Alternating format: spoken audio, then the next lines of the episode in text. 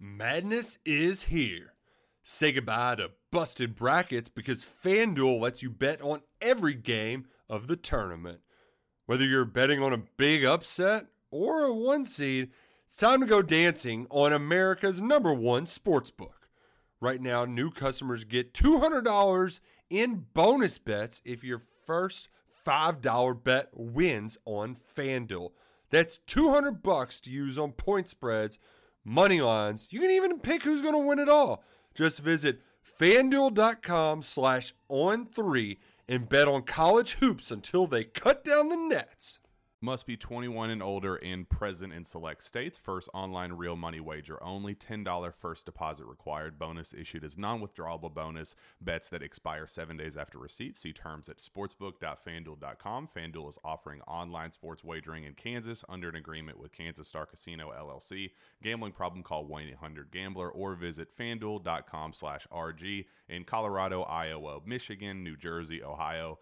Pennsylvania, Illinois, Kentucky, Tennessee, Virginia, and Vermont. Call 1 800 Next Step or text Next Step to 53342 in Arizona 1 888 789 7777 or visit ccpg.org slash chat in Connecticut 1 800 9 with it in Indiana 1 800 522 4700 or visit ksgamblinghelp.com com in Kansas, 1 770 STOP in Louisiana. Visit mdgamblinghelp.org in Maryland. Visit 1 800 gambler.net in West Virginia or call 1 800 522 4700 in Wyoming. Hope is here. Visit gamblinghelplinema.org or call 800 327 5050 for 24 7 support in Massachusetts or call 1 877 8 HOPE NY or text Hope NY in New York.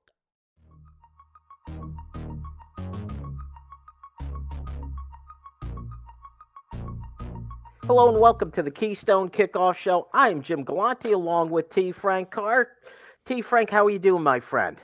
Doing well. Uh, excited for football to be back. And I know what you're thinking is like football isn't back, but we got our winter workout updates coming up on Twitter of the of the competitor of the day, which means we're just moments away from Chuck, talking to Chuck Losey, and then spring football, spring break, all that stuff. February is a super short month. Like after the the marathon marathon that was January, we're into a short skip and then jump, and it's March, and then football's around the corner. So I'm excited about that anything that gets us football is a good thing. T. Frank, who, by the way, for those of you who are watching on the YouTube channel from BWI, T. Frank is resplendent in his Michigan shirt today. I appreciate that, T. Frank.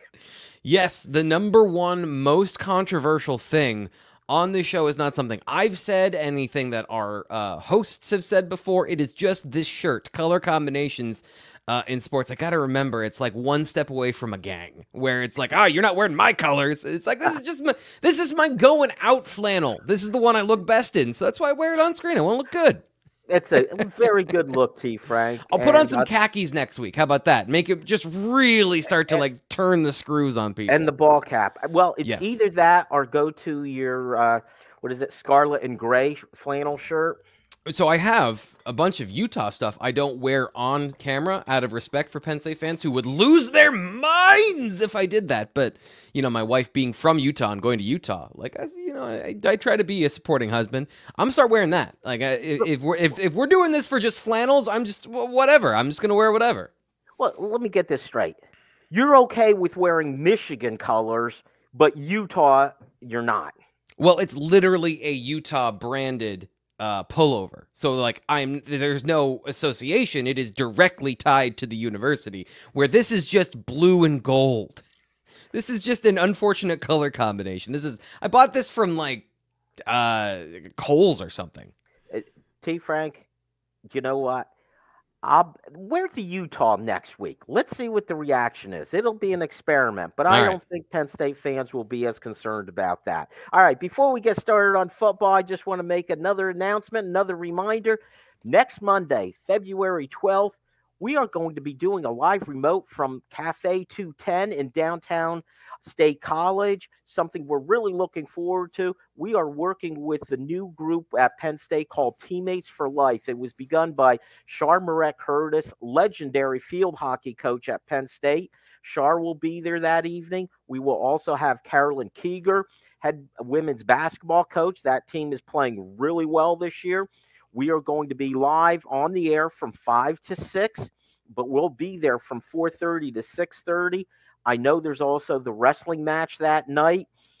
Jeff Byers will be there prior to going to the wrestling match. So if you want to meet Jeff, get a nice dinner, something to drink. Landon Tengwall will also be there.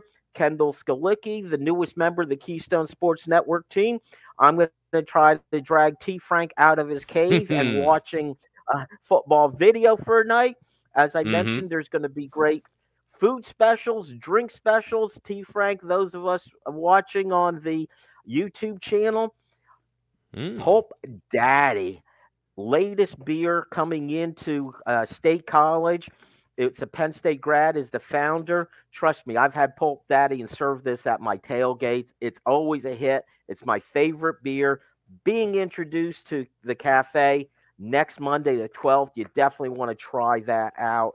So we look forward to seeing you if you're in State College. All right, T. Frank, let's move on. Let's start talking some football.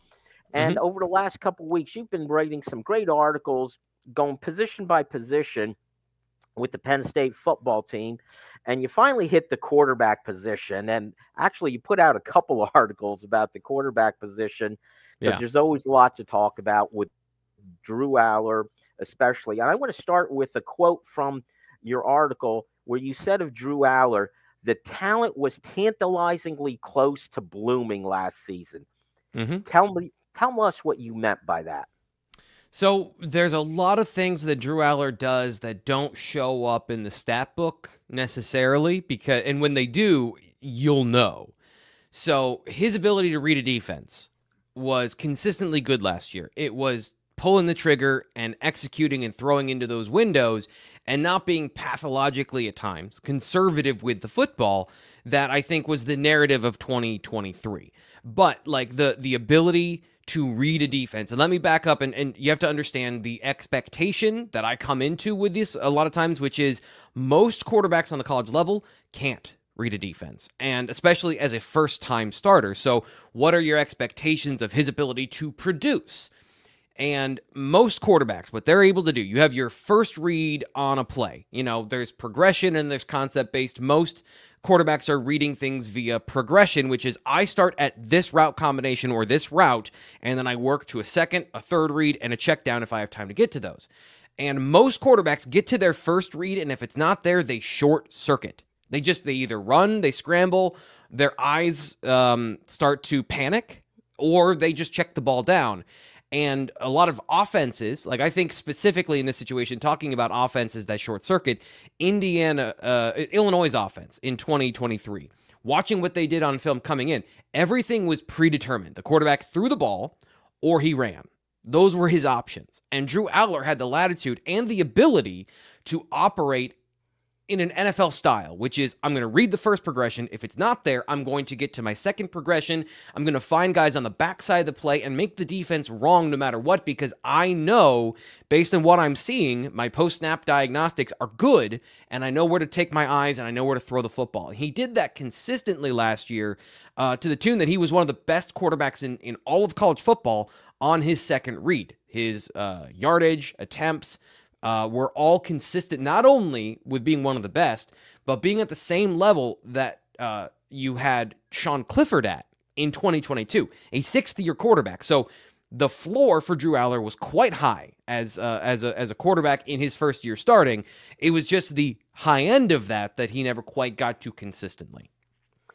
Was there ever a situation where perhaps Drew Allar was too quick to go to his second option and sometimes it ended up with him checking down and going for the short yardage instead of uh, the big play as we talked about all season. Not as much as you might think, but yes. So there were times. These things develop. Nothing is in a vacuum, right? So these things develop over time. You see him come out in the first game against uh, West Virginia, and it's very different. Where he's throwing the football down the field, he's attacking the vertical concepts, he's you know throwing the ball while climbing the pocket off platform to Keandre Lambert Smith for a touchdown. And then you have the game against Delaware where they had four players deep at times um, and dropping eight and putting extra players in coverage where those aren't open. And his job is to throw the football to the guy that is open, read the defense, and take what they're giving you. The problem was, as the season went on, they were giving you less and less, and they predicted what you were going to do. So you had to, at some point, take some of those calculated risks and, in the first progression, throw the ball into either an anticipatory window or uh, throw to a guy that isn't clearly wide open. It's something I talked to him about at the end of the season, and he said he acknowledged this, you know, talking about open versus not open is that high school open is very different than college open, and he had to learn that as the season went on.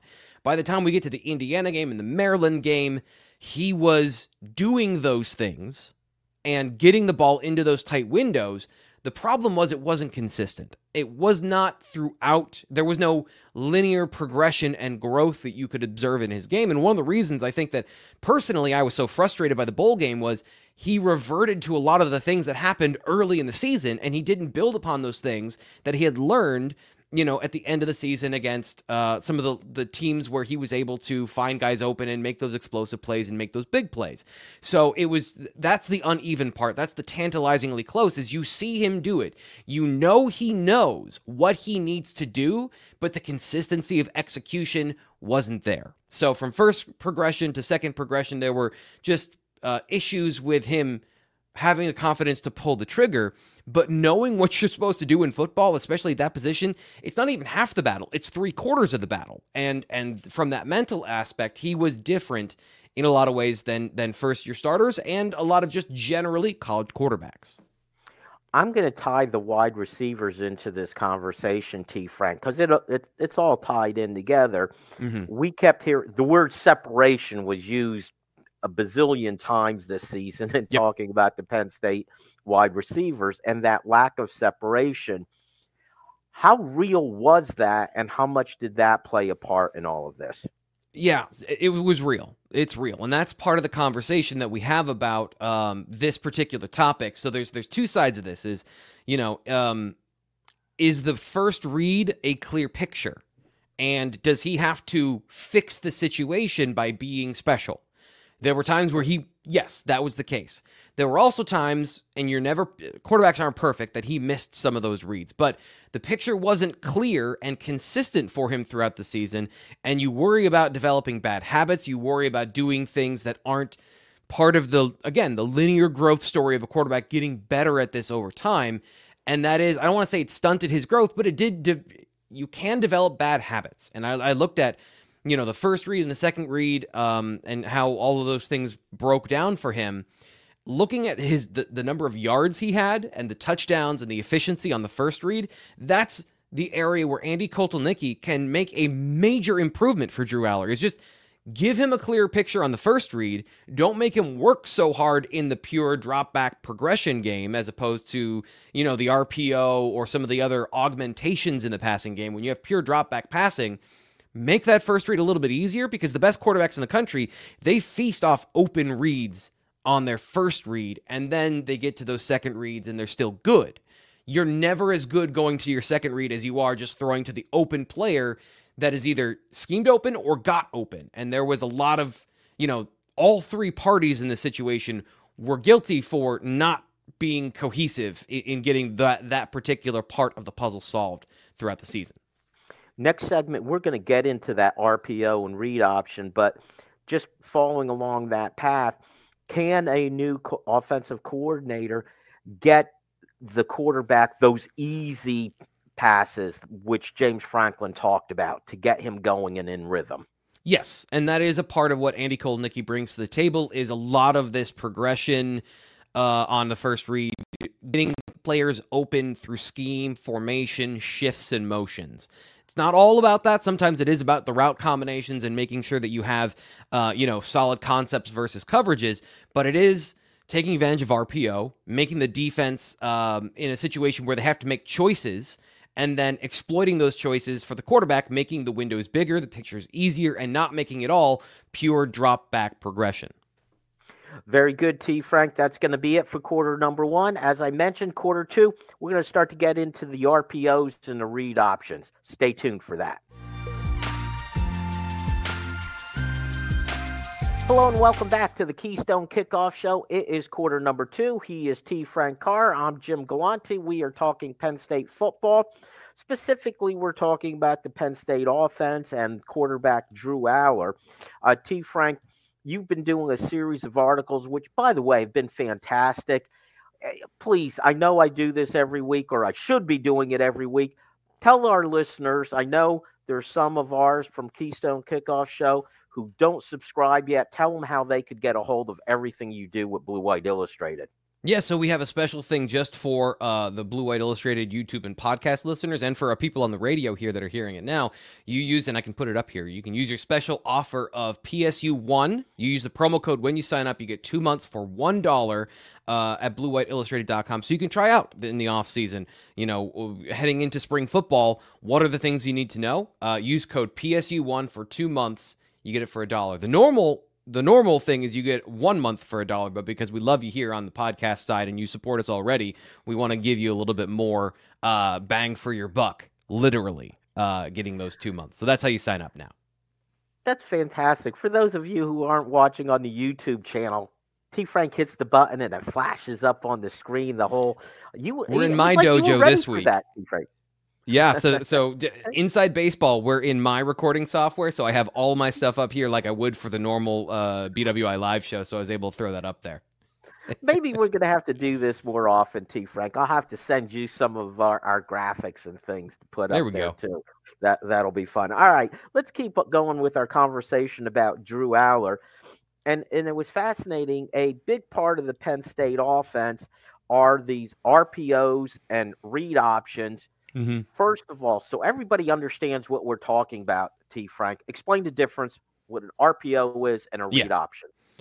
That's a great place to start because they're used interchangeably and they're not. Um, but they both do the same thing in a certain sense. They both augment the run game. So an RPO is a run pass option where the quarterback has an option. Both are option plays, where this situation, the quarterback has the ability to throw the football if there is a certain look from the defense where he can pull the ball out of the belly of the running back and throw to a receiver. For everyone else on the play, other than the receiver running the receivers, because sometimes there's more than one route, running a route, and the quarterback, it's a run play. So the tight ends, the offensive line, the running backs, they're all running a run play until they're not which is why you see in the NFL, you've seen a lot of this as it proliferates upwards. They have a much more, they have a tighter window of where the offensive linemen are allowed to be on the football field, so you see more ineligible downfield.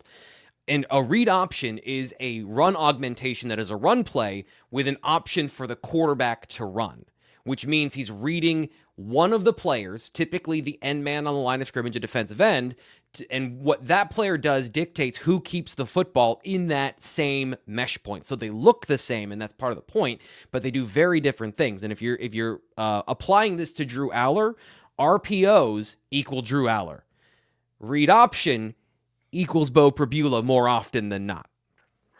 And for those who have been listening to our show, they know my feeling on the read option with Drew Allar. Right. There's no option if he's never going to keep it. Yeah. So I don't understand why they stuck with that for so long, T. Frank.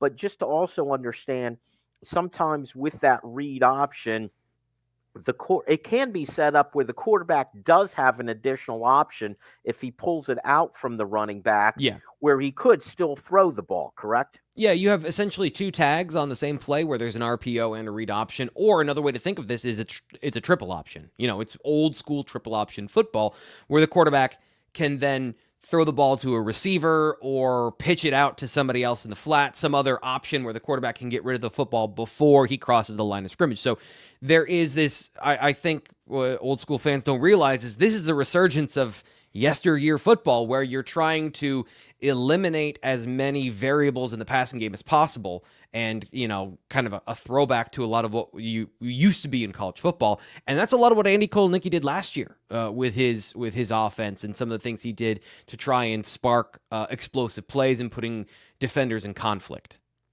So we are going to continue seeing rpo and read options with andy kotelnicki do you think?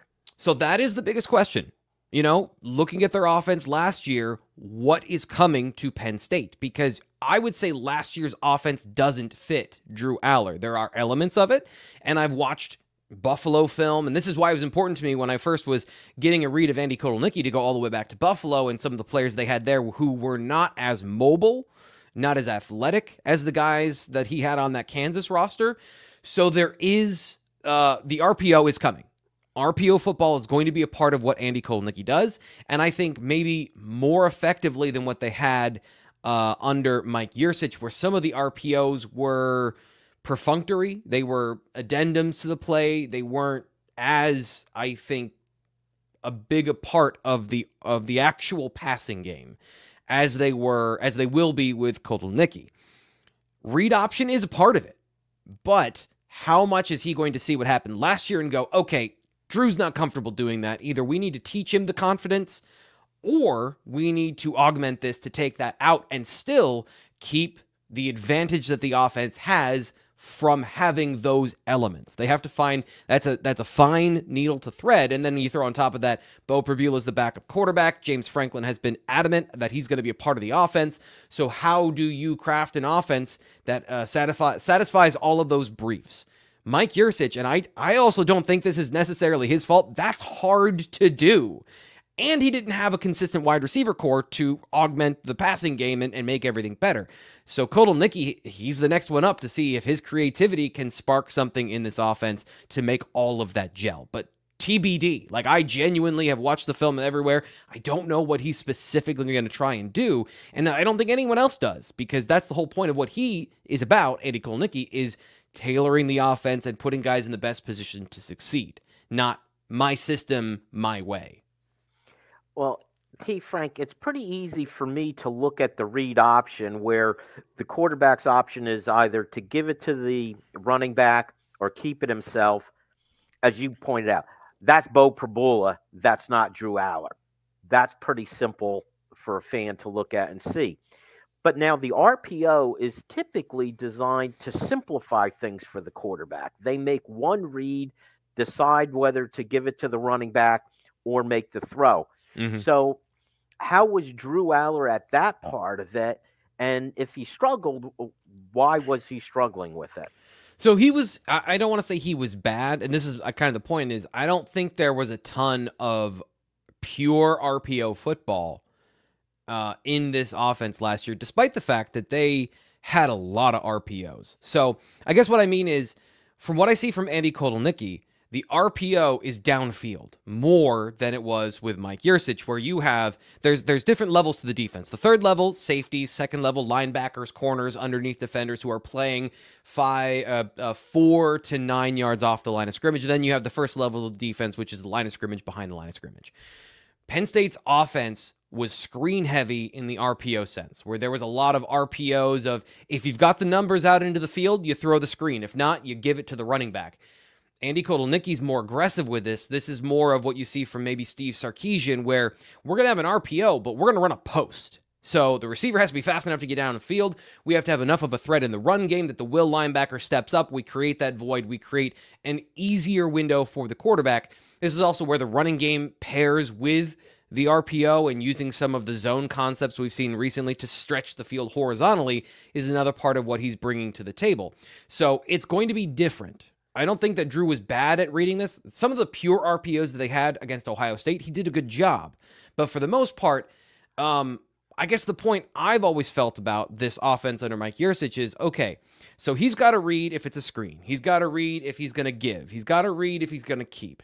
As much as these are all simple reads, when you stack them on top of one another, it becomes a workload in itself of I've got to make the right decision in a split second on every single play, even the ones that are supposed to simplify things for me. And I, you know, going back to 2021 and some of the stuff they were doing with Jahan Dotson and trying to get the run game going that way, this is all on the quarterback's plate. So what's too much?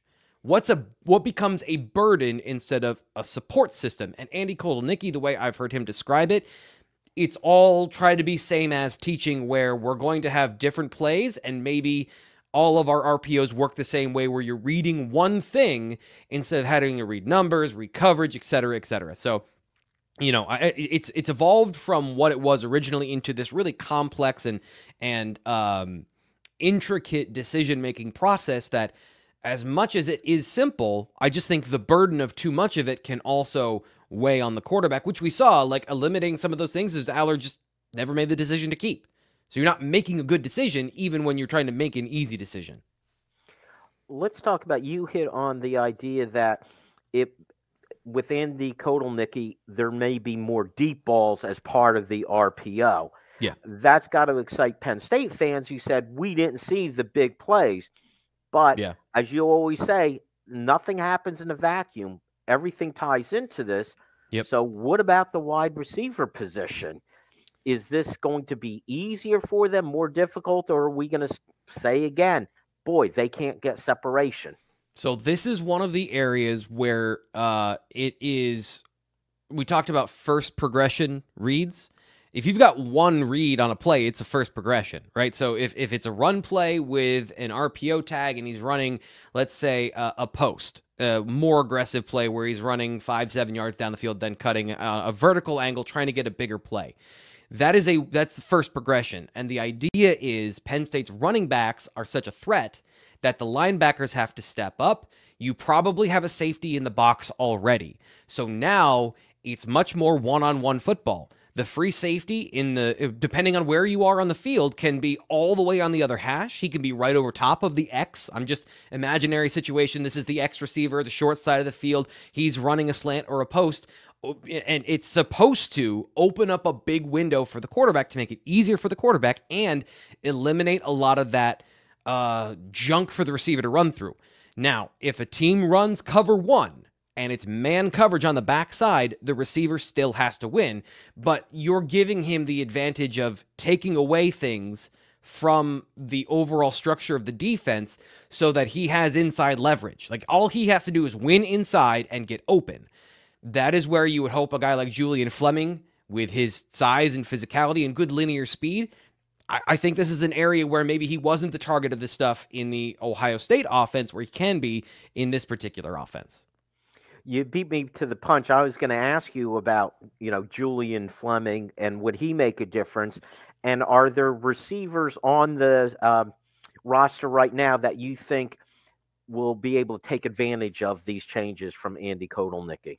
I, I think it's on Kotelnicki to find the guys that can and then give them the opportunity because uh, no one has really changed fundamentally who they are on the roster. They have to get better. And a lot of these guys, that's going to be on how much making things maybe simpler and getting them to play fast will allow those skills to develop.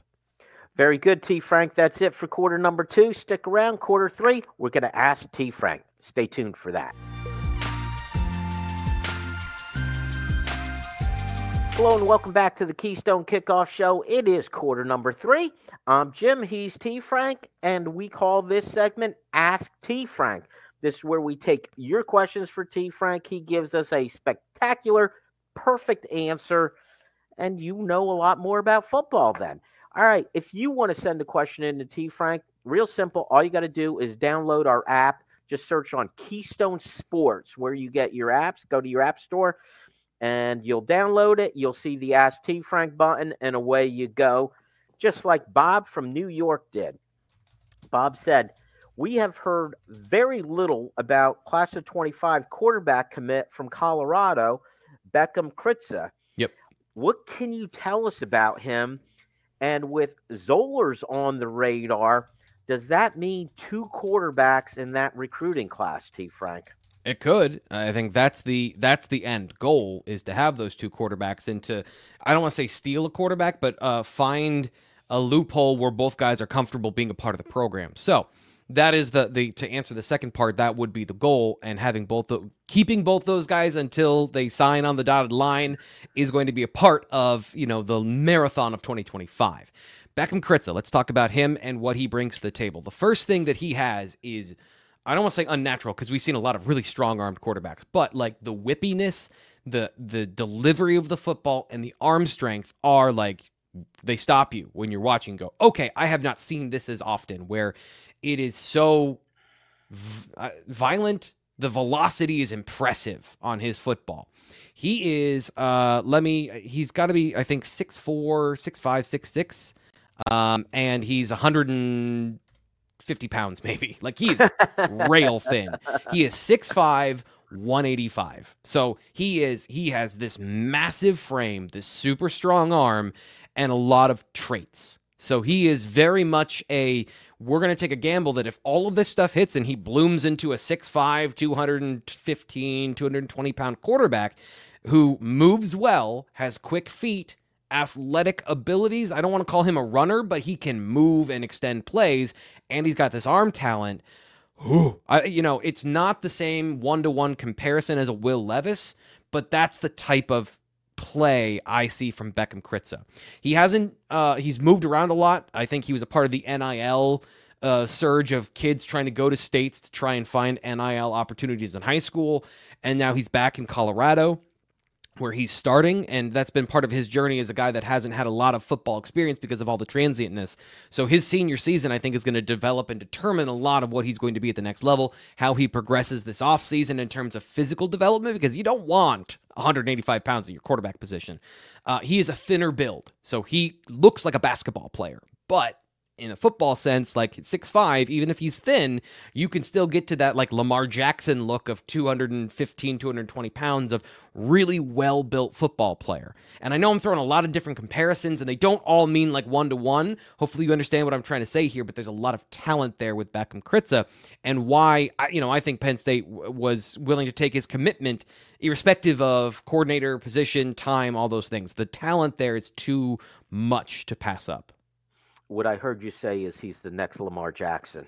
Yeah, and Will Levis, you know, I just, and yet he's not. I, I don't even think he's like an athlete that runs the football like either of those guys. Like they were just the guys that came to mind in terms of like talent and, and body, whatever.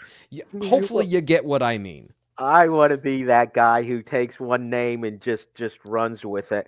And I think unspoken from Bob's question is that ability to keep two quarterbacks, which is yeah. really difficult to do. And we know the issues once they get on campus, keeping them away from the transfer portal is, is always an issue, also. But especially for a guy who's from Colorado, yeah, to come all all the way here to Penn State. Uh, let's see. Let's go to. Uh, let's see. Oh, let's go to Ed in Arlington, who says who among the class of 24 are you particularly interested in seeing? Who is it that intrigues you in this class, T. Frank? Oh, uh, this is a class full of intrigue. That's I, you know, I, I like this class almost as much as 2022 because the frames that come along with this class are insane. Uh, six foot. I, I did uh, just a you know a quick height and weight update from the the recruiting players, the freshmen that are on the roster already on the official Penn State roster, you have guys like Cooper Cousins is not even close to the tallest player in this class. He's one of a couple guys that are six six or thereabouts. So you've got Eagan Boyer, six eight. Cooper Cousins, six six. Uh, the shock was that T.A. Cunningham came in at six five, I want to say, and we thought he was closer to six seven. Um, was it was the question who intrigues me the most? Yeah, who who intrigues you? I think what the point is like, there's some obvious guys, Luke Reynolds, uh, Cooper yeah. Cousins, who are so highly ranked, but those are the maybe the best recruits. But who are the intriguing ones? Ones that you're just really curious about? Well, we don't we know almost nothing about Kari Jackson because of an injury and you know just for me film availability. So a three star player that could be great. You know I don't know uh, from what I saw of him as a junior, Mike linebacker, six one and a half, two twenty. Um, so w- what is he like? Literally, I don't know. He kind of reminds me of Jerry Cross, where Jerry Cross came in with some film, had some obvious skills, but had no idea about what he really was as a football player, and I've seen less of of Kari Jackson. I'm still gonna say Garrett Sexton. You know, you talk about intrigue in a guy who hasn't done it yet because he's not big enough to do it yet, but six, six and a half, 265, unreal length, unreal movement skills. This dude could be special. You know, and Eagan Boyer's the same way. 6'8, 250, got to grow into the frame. I but just from from an athletic standpoint, Garrett Sexton is one of my favorite players I've scouted uh, and I've seen play on the high school level who I think has, you know, NFL level talent um, if all of it works out and he gets to the size that he should be because uh, he's naturally strong. He's throwing dudes around at 225 and 250. So what happens when he's 310 and he gets through the Penn State weight program? So he's an undersized guy who has violence in his heart, but is a great kid to talk to. So I just like I don't want to say perfect, but there's just so many indicators that show me this dude could be really, really, really good. Like maybe a complete offensive lineman from a run and pass protection standpoint, a guy who can be like Olu. You know, his his ceiling is in the same area. And and I just like even though he is, according to On Three, one of the top hundred players in the country, I still think that like that's the guy that intrigues me the most. You know, T. Frank, you talked about the size of some of these players. I was at an event with the incoming freshman uh, the other day, and I'm five and a half foot tall, so it doesn't take much for me to have to look up up to someone. Okay, if they're they're six foot, I got to look. But some of these young men who were, like you said, six five, six six, six seven, oh my goodness! But what I found intriguing with a lot of them, T. Frank, it looked like they had room for more weight to be put on them. Yeah. Um, yep. Even uh, you know the the biggest ones that they carried it well. There was nobody yes. who was you know, what I'll say, sloppy or whatever that, oh, they've got the baby fat. There wasn't much of that to be seen. Yeah. Okay, let's move on. Let's go to Walt in South Williamsport, who says, based on what you've seen from Tom Allen, T. Frank, how mm-hmm. do you think this defense will look different? Um, it'll be simpler up front, front and more complex looking uh, in the secondary. That is what I think he'll do based on what he did at Indiana and what he said in his introductory press conference that he believes in. So this is important too of like the context of what these people are saying as opposed to just what's on film. Because the question that I keep getting that's uh, you know, an offshoot of this as well. What's he going to do when he has more talent? Is he going to play more man coverage? Is he going to be more aggressive with his corners? The corners have to be great either way. They have to have instincts. They have to drive on the football. They have to be uh, really, really good at football, but good maybe in different ways. And that's where I think if Penn State fans want more Manny Diaz, it's going to be different, but it might result in more interceptions and less tackles for loss and sacks. Generally, things are simpler up front. You, you know, there's some Brent Pry to this of we're going to do a run slant to try and beat zone pressure, but we're not going to do a run slant with a twist and then have the linebackers cross and then we're going to get somebody open in the A gap because we just did and I made a bunch of crazy hand motions, but when you break it down it all makes sense that everyone's hitting their gap, but there's much more of I'm in the A gap and I'm in the A gap from this defense instead of I'm in the A gap, but look over here and suddenly I'm in the C gap. There's less of that. On the back end, there is like, hey, we're going to run cover two. Psych, this is cover three cloud.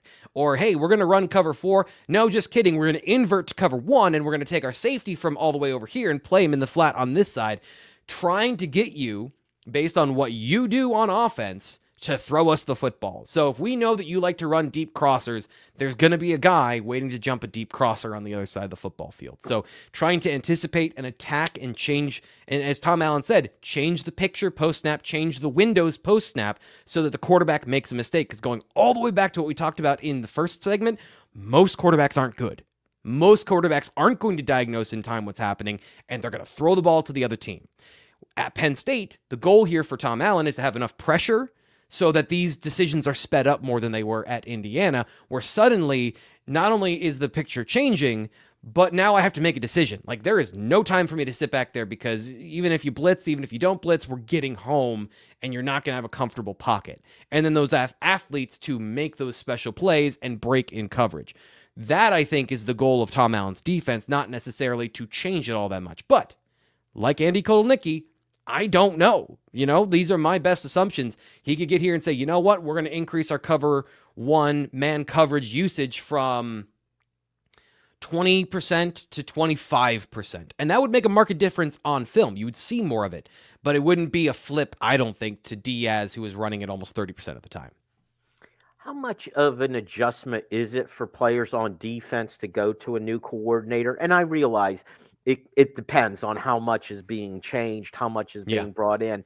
But just in the natural scheme of things, changing coordinators, changing things up, how how much adjustment time do they need as players? Um, it, I mean, it varies from player to player. That is where you get into that f- intrinsic talent of, uh, you know, it's in the same idea of body control where I just, okay, you asked me to do something different in two reps. I know now how to feel that and it's different and it's fine.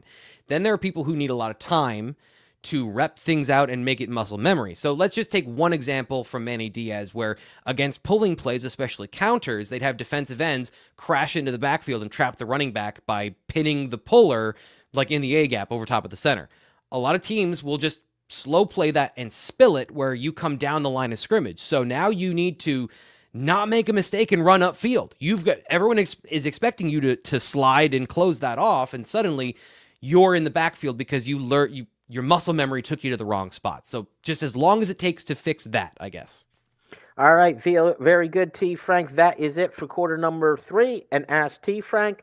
When we come back, I'm going to ask T. Frank about Matt Zollers' potential next Penn State quarterback. Stay tuned for that. Hello and welcome back to the Keystone Kickoff Show. I'm Jim. He's T. Frank. We're talking Penn State football.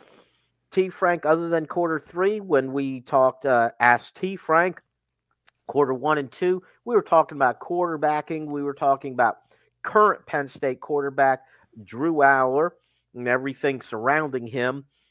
Let's talk about a potential future Penn State quarterback, and that is Matt Zollers. Mm-hmm. He is a Pennsylvania quarterback, and you talked about him. Let's let's hear from you about him. 6'3, 205 from down in suburban Philadelphia, outside of Philadelphia, I think Springford High School. Yeah. Is he just another one of these quarterbacks that follows in the footsteps of Drew Allar and Ethan Grunkemeyer, who blow up as they reach their senior year of high school. Yeah, potentially. Um, there's a lot of things to really like about Matt Zollers, and clearly college football really likes him. He's gotten offers from uh, a bunch of SEC powers, and you know the national landscape has taken notice of him. So yes, you know he has the opportunity to become not just a guy that, uh, but to be potentially top another top 10 quarterback in this class that everyone's fighting for and he happens to be in Penn State's backyard. That's that is a a, a real potential for him. And and some of the things that he kind of like Bekkem Kritza, you know, we talked about earlier and his his abilities. There's a lot of tangible physical talent here. Uh, Zollers is athletic. He he's fast. He's explosive. I think he's elusive in a good way. I wouldn't say he's the most he's not dynamic in a way that, you know, like a Saquon Barkley or somebody who's super elusive, but he's, you know, he's he's super athletic and can make guys miss. And he's got a really good throwing motion. So he's not a Brad Mandler product to my knowledge. I don't think he is. He's uh, you know, from Philadelphia, not from Ohio. but has a similar throwing style, has that rotational throwing style, so he can throw from a lot of tight windows in the pocket. He can throw off platform. He can throw with his feet not on the ground and be accurate. There, there's not a lot on film that makes me think he has accuracy issues. You know, and this this is the conversation we need to have here quickly before we move on. Is that I'm scouting at this point when when they commit to Penn State, I I dive into the full tape that I can find. I give you the inconsistencies. I give you the full picture. Right now, my opinions and everything I'm telling you are all based off of the highlight film, what we see and what we don't see. And and for for Zollers, his ability to throw from multiple platforms and give a picture of being hyper consistent with his accuracy is absolutely in line with a guy like Ethan Grunkemeyer. Uh, you mentioned that throwing off platform and even throwing without his feet on the ground. I don't think you want him doing that a lot, though. no, no, you definitely don't. But the fact that he and it's twice, you know, like on the on film, it's twice, and he does it correctly twice. You know, so from a from a technical standpoint of even if he's off the ground, he's still bringing. And I'm I'm not an expert on these things, but I've you know talked to people that know and you know have explained it to me and try to on film see the same thing. And you know he he still keeps a consistent mechanical throwing motion in all of these situations, which is the point. And that's the hard part. That's the secret sauce of do you have the ability to, no matter the situation, keep your mechanics the same? That's an athletic trait. You know, that's the ability. We talk about body control and all those things that you can feel it. You know which muscles to move and how to do it consistently each time. And I see that in Zollers quite a bit. So you, you really like that from Zollers. The other quote that you had where you said he can run, but he could also scramble. Yep. I like hearing that. That reminds me, I think of Trace McSorley, who I thought was very, he was a capable runner. I don't want to see, I'm doing the same thing. I don't want to do, but what I liked uh, was Trace McSorley's ability to scramble and still throw the ball. I feel like that's where big plays happen in college football. Yeah, so somebody else uh, else said, uh, "Oh yeah, here's another Trace McSorley clone." We we I think as Penn State fans, we do need to have a moratorium on comparisons to Trace McSorley because here's the thing: if you're six three and you've got a good arm, that's no longer a comparison to Trace McSorley because part of McSorley's characteristics were defined by his limitations and his ability to maximize those. So if you have a player that has more abilities and can maximize those, you are now in a different class of quarterback. So, you know, I know I'm the person that compared somebody to Lamar Jackson and Will Levis that couldn't run necessarily the did. same way. I did, but I, I you know, from the Penn State perspective, let's take a break. And I know Beau Pribula makes this hard because even James Franklin makes these comparisons. We need to just take it. We need to cool it on on the McSorley comparisons to every quarterback that is gutsy. Let's say a winner I should- and all those things. I should have known when I put the name out there, but what I was really trying to put out there was just that one feature of being able to scramble Yeah. and differentiate scrambling from running. You talked Oh, about the sure. guys Yeah. who who you know it's they make one read and then they run, and I think so many big plays happen in college football when you have a quarterback with the mobility and the um, intuition to move around in the pocket, scramble. That's when guys break open and Yeah. get open Yeah. deep. Like you Yeah, mentioned the the West Virginia game where Drew Allar made the long throw, and it was from scrambling that created that play. Yeah, and by the way, I'm not. Uh, it the the the reason I said that is because I've had several people in several different platforms say, "Hey, Trace McSorley," and I'm like, "No, no, that's that's that's why I know you're exactly right. What you're saying and your comparison and your specific traits of, uh, evaluation is, is spot on. Of Trace McSorley could extend the play and kept his eyes downfield, and that's another thing you see on tape from Zollers and the way you like. I like the way he operates the offense. So that's something that you're you're spot on about. And this is the another potential player that can bring that level of um, playmaking to the position that Penn State is starting to get on a run with, with quarterbacks that have these abilities to throw with accuracy, precision, and and really what's left then is the decision making and the discernment of am I passing up my first read to go get that big play, or am I playing within the confines of the offense and the first read wasn't there, so I need to scramble and give them the opportunity to get open in whatever situation? And that's really, to me, when we talk about these quarterbacks, you I don't like guys that scramble to make big plays because I still need to see them operate within the confines of the offense. That's where you get most of your plays. If you're going the Johnny football route, the Johnny Manziel route, and you're not understanding what you're seeing on the field, that's going to lead to ultimately a dead end because good teams will will flush you from the pocket and let you make mistakes. You brought up another feature when talking about Matt Zollers that I I think is also pretty important for a quarterback. You talked about his abilities on when he's under pressure, Mhm. and it sounds like he does a good job. Which reminds me of another quarterback. No, I'm not going to not going to do that. But I Yeah. do think it's important to you, Frank, because the nature of playing quarterback is you are going to be under pressure. Yeah. And the ability when things break down on the offensive line and still being able to make a play. So tell us about uh, that feature from Matt Zollers. So we kind of covered a, a lot of it because it, it it is the impetus of scrambling, right? So the the signal for a quarterback to scramble is pressure or coverage, and you know there's a lot of he's on a high school team either guys are blitzing him because he's a quarterback that can throw the ball and so you can't let your defense just hang out in a simple coverage for him to read or you know you have you think you have an advantage up front. So he's under free runners and pressure up the middle quite a bit and he has a good ability to make players miss in the pocket. And you project you know, strength and development, allowing him to do that at the next level as well against better athletes. You know, again, you don't want to rely on that because eventually you'll run up against a dude at Ohio State, Michigan, USC, Washington, Oregon, somewhere. You're going to run up against freak defensive end that's faster than you. But you like the building blocks of a guy who can manipulate the pocket.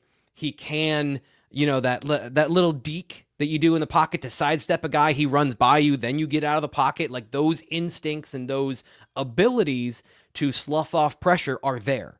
So then it becomes again about projecting that talent to the next level. And you like the fact that when that happens, he breaks contain and then gets his eyes downfield and he has an awareness of where his players are supposed to be. He and then gets the ball to them. There's just the, the one area I would say based on again, this is just his highlight tape and something I want to see going forward if he does commit to Penn State or if we get to the point where it's serious and I dig into the full film.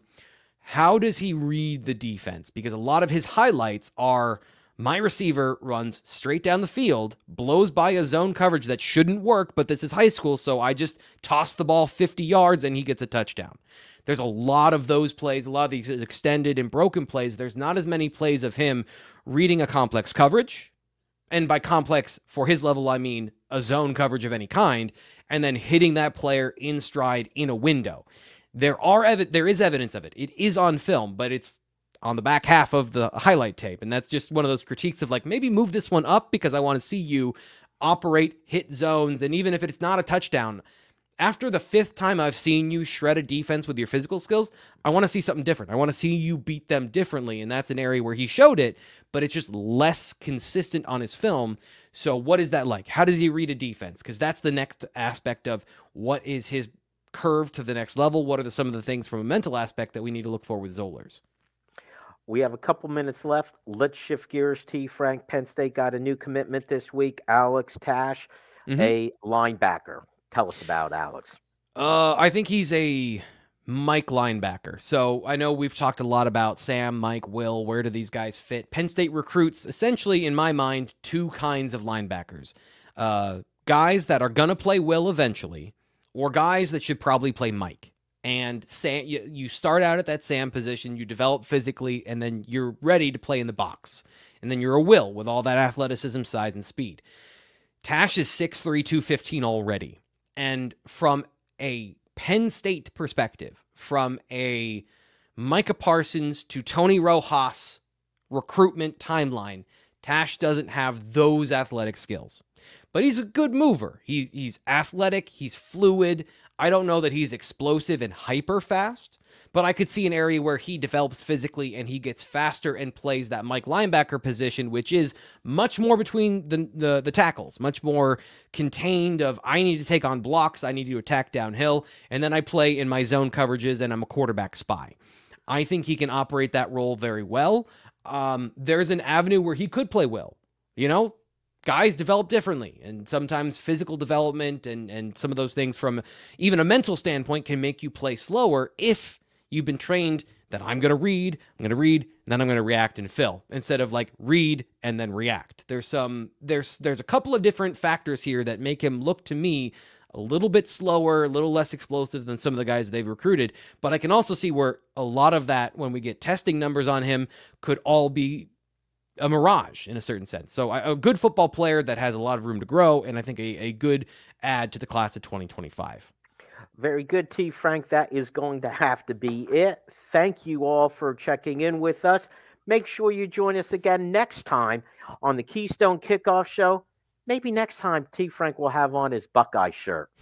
We'll have to see.